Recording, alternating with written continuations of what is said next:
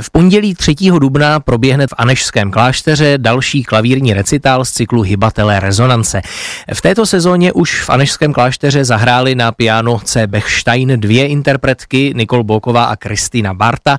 V pondělí to bude v této sezóně první recitál čistě klasický. Pianistka Terezie Fialová zahraje v pondělí 3. dubna od půl osmé večer v Anešském klášteře skladby Petrise Vaskse a Dominika Scarlatyho. A Terezie Fialová je teď také živě je hostem na telefonu v dopoledním vysílání Rádia Klasik Praha. Dobrý den. Dobrý den, přeji. Tak eh, ten program staví do takového, řekněme, možná kontrapunktu dramaturgického dva skladatele, kteří jsou zdánlivě velmi rozdílní a daleko od sebe v čase, v prostoru i ve stylu. Peterise Vaskse a Dominika Skarlatyho. Tak mě zajímá, kde se vzal ten nápad propojit v tom programu právě tyto dva skladatele a co mají společného. No já když jsem uh, přemýšlela, co bych uh, vlastně na recitálu zahrála, měla jsem volnou ruku od paní Dany, což uh, bylo úžasný pro mě jako interpreta. Padla volba na ten úžasný velký mysteriózní cyklus Petrice Vaskse a já jsem přemýšlela, čím ho doplním nejen kvůli minutáži, ale i kvůli nějakému kontrastu a právě do kontrastu k němu se mi Scarlatti velmi hodil tím, že on má jednoduchou, takovou klasickou formu, je to eh, barokní, úžasný autor, který ale je zajímavý tím, že dokázal napsat spousta krátkých skladeb, které ale zahrnují spousta zajímavého. Tak si myslím, že ten kontrast bude pro posluchače hezký, zajímavý. Možná někdo si odpočine od vás, se někdo naopak se bude zase na něj těšit. Myslím, že se v tom každý snad najde. Kde jste se vlastně poprvé setkala s tvorbou Petrise Vaskse? Vybavíte si to?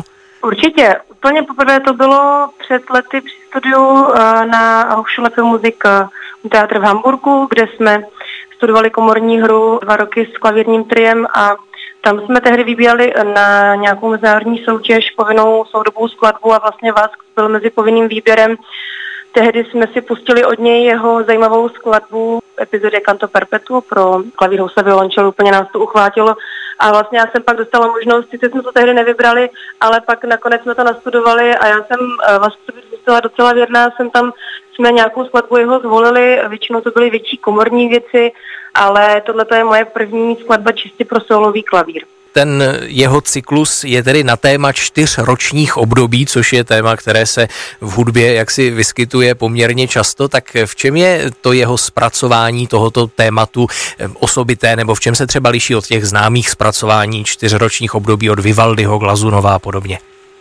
Ano, máte pravdu, to je jako určitě oblíbené téma. Já si myslím, že pro autory je to asi vděčné, protože tam opravdu ta škála působnosti je veliká. Ale u něj je to jiné tím, že on se hodně inspiruje tou vlastně svojí lotyšskou zemí, kterou miluje, tou lotyšskou přírodou. Ty proporce jsou velmi zajímavé. On je nemá uh, podobné, on staví vlastně na první, jako první roční cyklus je pro něj zima, nikoli jaro. Začíná se zimou, končí se podzimem. Ty proporce jsou velmi odlišné i minutově, i zpracováním. Zima je u něj jenom taková, opravdu v překladu se to správně řekne, z bílá zem, takže u něj je to vyloženě jenom jako když si představíte zasněžené velikánské pláně. Nakonec tomu přijde zase jaro, to je ale úplně něco jiného, to je 25-minutová opravdu jako velká kvaziuna sonáta, kde najdete eh, od pěti pianissim do čtyř fortissim, obrovský rozstyl jako rozpuktý přírody, pak přijde takové jako umírněnější léto a nakonec zase takový jako bouřivější podzim, ale s takovým už velkým uklidněním na konci, že už vlastně zase ta příroda se utíší před tou zimou. Takže myslím si, že je to hodně zajímavý cyklus roční doby. Ještě by mě zajímalo, jak se třeba e, liší ti dva autoři z vašeho jaksi interpretačního hlediska, z hlediska té klavírní techniky. Předpokládám, že ten Scarlatti asi byl napsaný původně pro čembalo, tak e, musíte jaksi hrát hodně jinak, když hrajete skladby těchto dvou autorů? To je zajímavá otázka. Ono se to samozřejmě v zásadě lišit eh, musí nebo mělo by, ale nemůžu říct, že bych hrála úplně jinak. On Eh, Vask vlastně je v něčem velmi tradiční. On eh, tam využijete spousta úhozů, co v romantické klasické hudbě. On není takovým tím soudovým autorem, eh, kdy je potřeba používat vyloženě soudobých technik. Bych řekla, že oni jsou v čem společní. Oni třeba Scarlatti na svou dobu využíval obrovský rozptyl té klaviatury, což nebylo obvyklé. Mm. Má spousta skoků, různých třeba harmonických zajímavostí a to vlastně Vask má také. Ten využívá a velmi často a skoro pořád jako interpret vlastně hraje jen na kocích té klaviatury, takže to je vlastně třeba zajímavé, že hodně eh, špatně se to čte, protože on využívá vlastně spousta linek nad osnovou, ale jinak pod osnovou a ta orientace na té klaviatuře je velmi, velmi náročná nebo je potřeba do toho trošku proniknout. Takže v tomhle jsou, bych řekla, spíš podobní než jiní. Mm-hmm, to je zajímavé. E, ještě od té techniky bych se tedy možná dostal k tomu klavíru samotnému, k tomu klavíru, který je v Anešském klášteře značky C. Bechstein.